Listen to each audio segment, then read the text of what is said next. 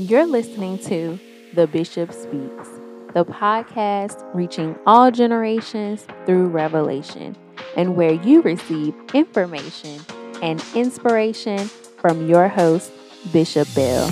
Let's start the show.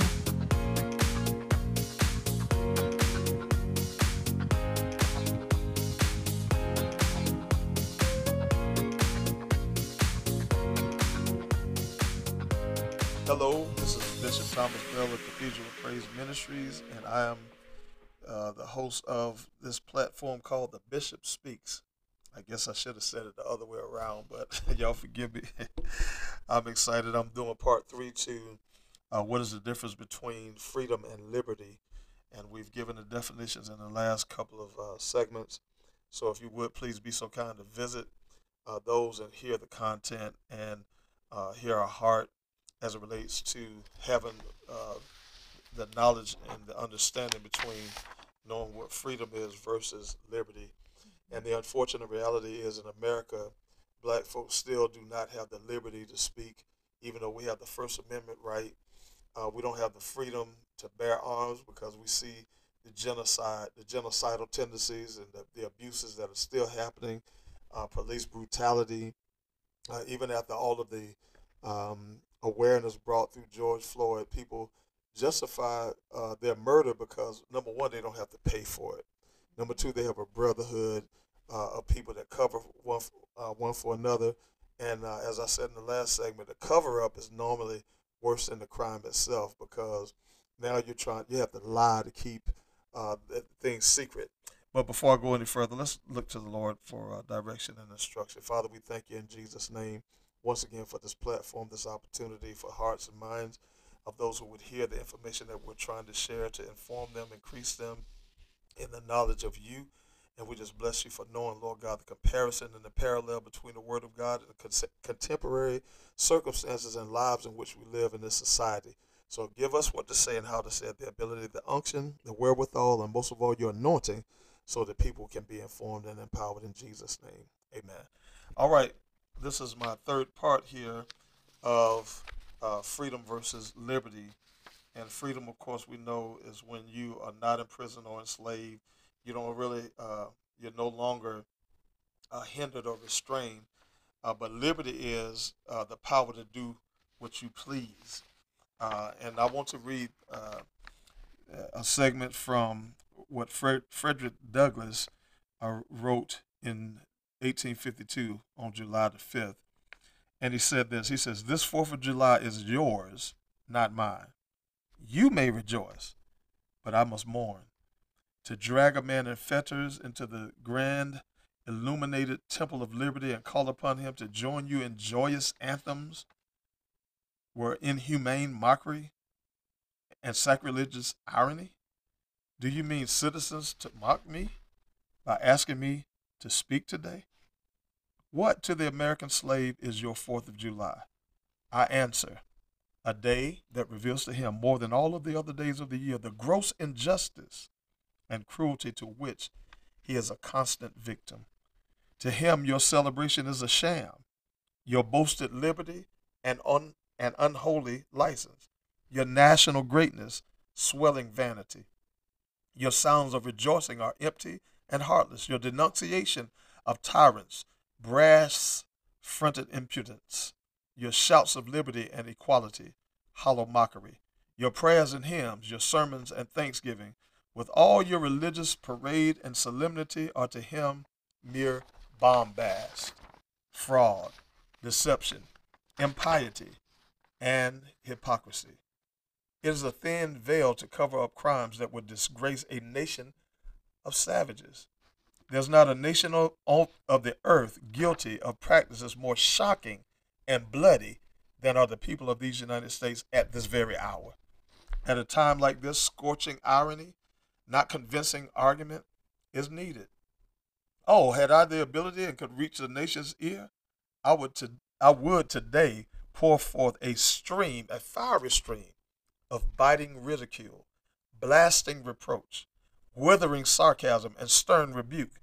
For it's not the light that is needed, but fire. It is not the gentle shower, but thunder. We need the storm, the whirlwind, and the earthquake. The feeling of the nation must be quickened. The conscience of the nation must be aroused. The propriety of the nation must be startled. And the hypocrisy of the nation must be exposed. And the crimes against God and man must be proclaimed and denounced. July 5th, 1852. To what is the American sons of slaves or former slaves? The 4th of July. I said this in the first segment concerning 1619 and the critical race theory argument that many people are having. And many people are using it as a dog whistle to say we will not celebrate uh, based on the founding of uh, Negroes being uh, incarcerated and them building the nation and them uh, not getting uh, compensated or rewarded with anything other than abuse, degradation, being treated inhumane, and forced into labor without compensation or consideration. To have that type of control over a people, you wouldn't want to write down in history those words that say that that's how your nation began, enslaving those when you say that you were free. But it took uh, treating people inhumane to justify the inferiority so that you can remain superior. And so, um, as I'm as I'm talking, uh, we were just talking in the last segment about uh, how how people, uh, well, Joseph's brothers were afraid of how he was going to treat them because of how they had abused him. Isn't that amazing? First of all, uh, the last shall be first and the first shall be last. God has a way, inevitably, to cause that which is at the forefront to flip and be at the back. I was talking to a friend of mine uh, at a cleaners last week before I went to a conference, and he's a military member, 23 years, retired, and he says, he says, Pastor Bell, he says, remember, he said, Bishop, you remember when you were in the military, the command would come forth from the drill sergeant or your platoon leader or whoever the leader was in the military, and it says about face. Now, before the command was given, the person that was standing in front of you was in front of you. But when the command about face and your feet flipped and everybody turned and went in the opposite direction, now the person you were behind, you're now in front of.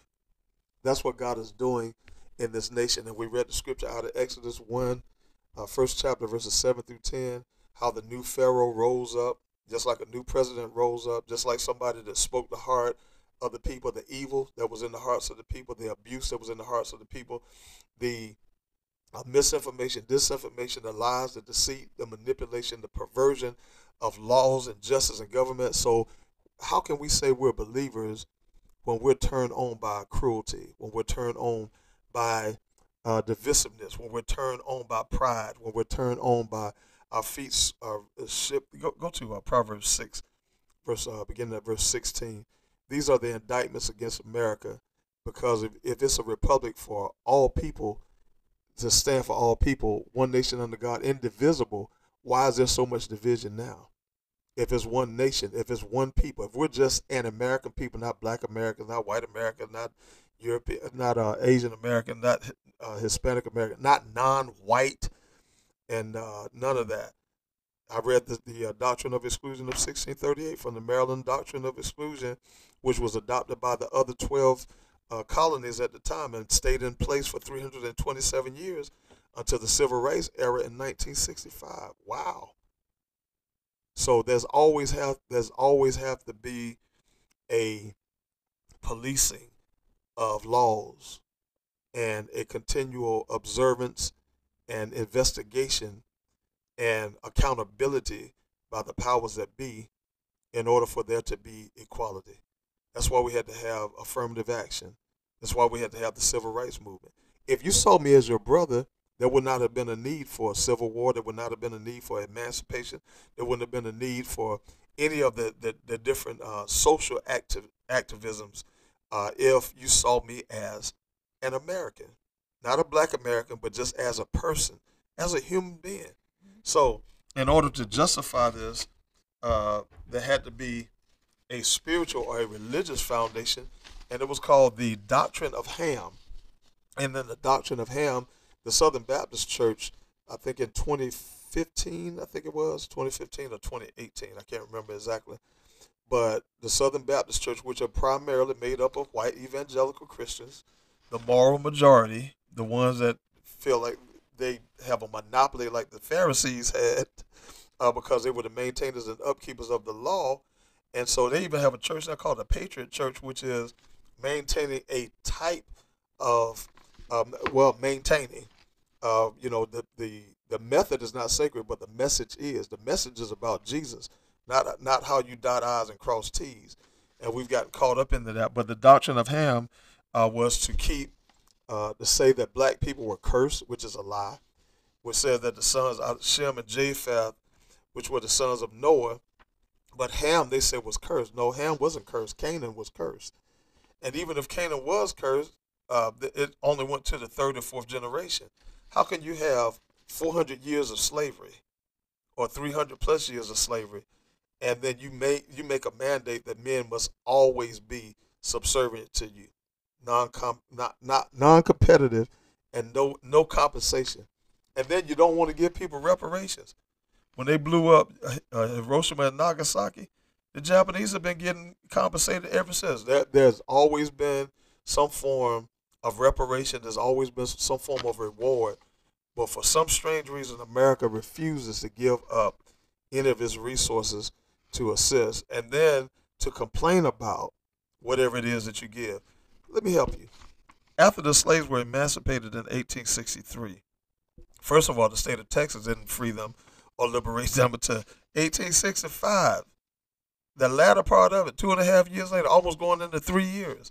Why? Because they did not want to give up their finances. It goes back to economics.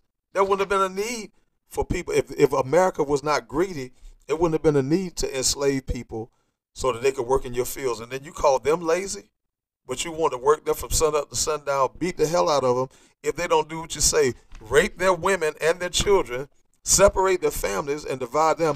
But you are a Christian nation. God help us. And still feel justified in everything that happened. And you don't want to talk about it.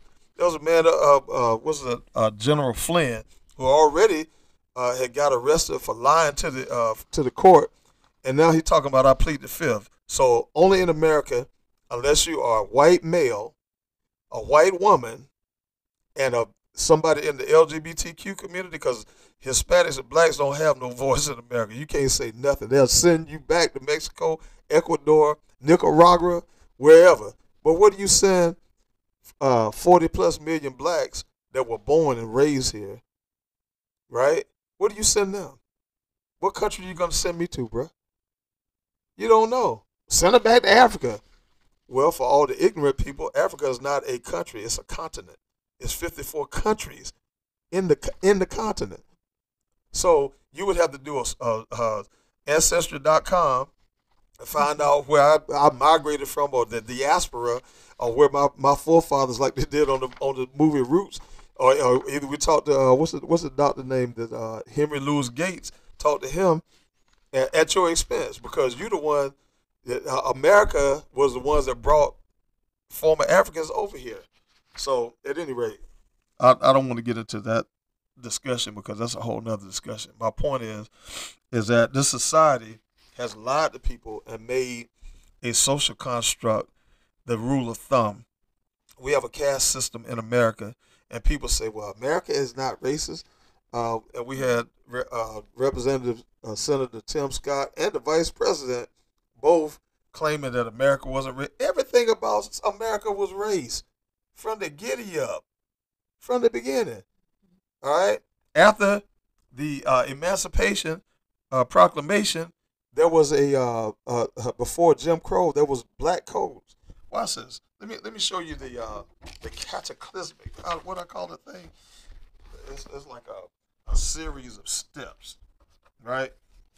Of all the stuff that black folks had to go through coming in. First, they was they weren't enslaved initially and uh, I can't find my list here. They were not enslaved initially, and then they were brought here to be slaves, and then they were emancipated from slavery, and then they had to walk through uh, Jim Crow and uh, and the black codes, and then from that to supposedly being liberated to now uh, being hindered by every every form and every force uh, and every power that is.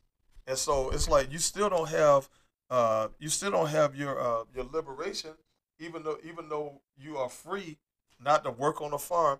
And then why says the system was so um, so charred and marred, the way that you uh, justified uh, free slavery again was called sharecropping.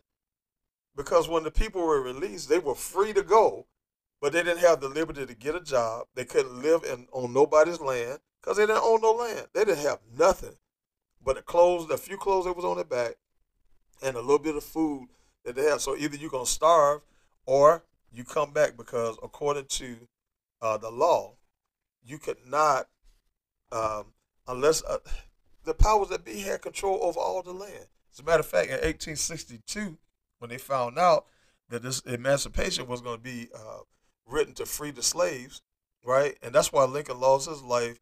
Uh, but the, one of the reasons he lost his life because the folks were so mad, just like they are right now. Why is it that America hates uh, African Americans so bad? Why? All we're trying to do is live our life, take care of our families, have a good job. As a matter of fact, the majority of black folks moved from the South and moved up north only to find out they was just as racist up in the north as they was in the south. God help us. And then without God, we ain't got nothing. We have nothing. Niente, niche, nada. right? And so it's an ongoing uh, evolution to try to get the basic uh, rights and privileges that everybody else was born with, and they have the liberty, and they know it unconsciously. You know it. Anytime a white person can call and say somebody look like they stealing something, and the police will come immediately. Mm. We can do that, and it'll take them forever. They can hear the bombs and the, and the machine guns and everything, and they ain't coming until they get ready, right? And then, speaking of which, anytime we wanted to vote, watch this. We think the insurrection of uh, January the 6th was the, the first time this ever happened in America. No, it's not. It happened in 1898 in Wilmington, North Carolina. It happened in 1876 in Augusta, uh, Georgia. It happened in 1919 in Elaine, Arkansas. Oh my God. Just to have the privilege. And then whenever we do, is that well, y'all just a bunch of lazy. Who's lazy? When you had to enslave people to, to make you rich and then you pass on all your inheritance to your children and your grandchildren, but then you won't allow me to advance myself or my family. I read to you the Maryland Doctrine of Exclusion. Neither black, this population, or their descendants, they're not to enjoy the fruits of white society. What's the fruits of white society? The, the uh, having a house and a white picket fence and having the money to send our kids to school, having the money that you can borrow from uh, a local government in order for you to start your own business and live your own life. Well, they did that in 1921 in Tulsa, Oklahoma. And the whites got so mad they burnt down the whole side of Tulsa, Oklahoma. And they still don't want to give reparations. People was walking out of movie theaters, coming from the hairdresser, getting murdered randomly. And nobody went to jail. How about that? So it's no different. Ain't that like Solomon said? Ain't nothing new under the sun. There were between three to five thousand lynchings between 1870 and the the 1950s, uh, uh, late 1950s. Yeah, civil rights movement. It won't nothing. But we're in a, but this is not a racist country. We're colorblind. We're we're we're a post-racist society, according to Mitch McConnell. Yeah, and from your state, Kentucky, which was one of the heights of the KKK. Come on, bruh. See, I know too much. There are three types of history you need to know. Number one, you need to know your history, where you came from, who you are. The reason why we murder and kill one another is because we have always assimilated into another society's view of us. And we have, have always had to take on the similitude and the attitude and the disposition just to survive. You got to kiss behind, you got to link up with folk just because they're intimidated by you. Anything that we become a part of, we, we're going to master. Bottom line. And society knows it. That's why so many things are being hidden. That's why information. And what's sad is every generation gets weaker and weaker uh, as it relates to their own identity. So the first history you need to know is yours. The second history you need to know is theirs. Theirs being this nation and all the people and all the powers that lead us in it. And third and foremost, you need to know his story, which is Jesus Christ. Because when you know who he is, then you are you will know even as you are known. Y'all, my time is up. I thank you for yours. I'll continue to pray, stay safe, and stay strong.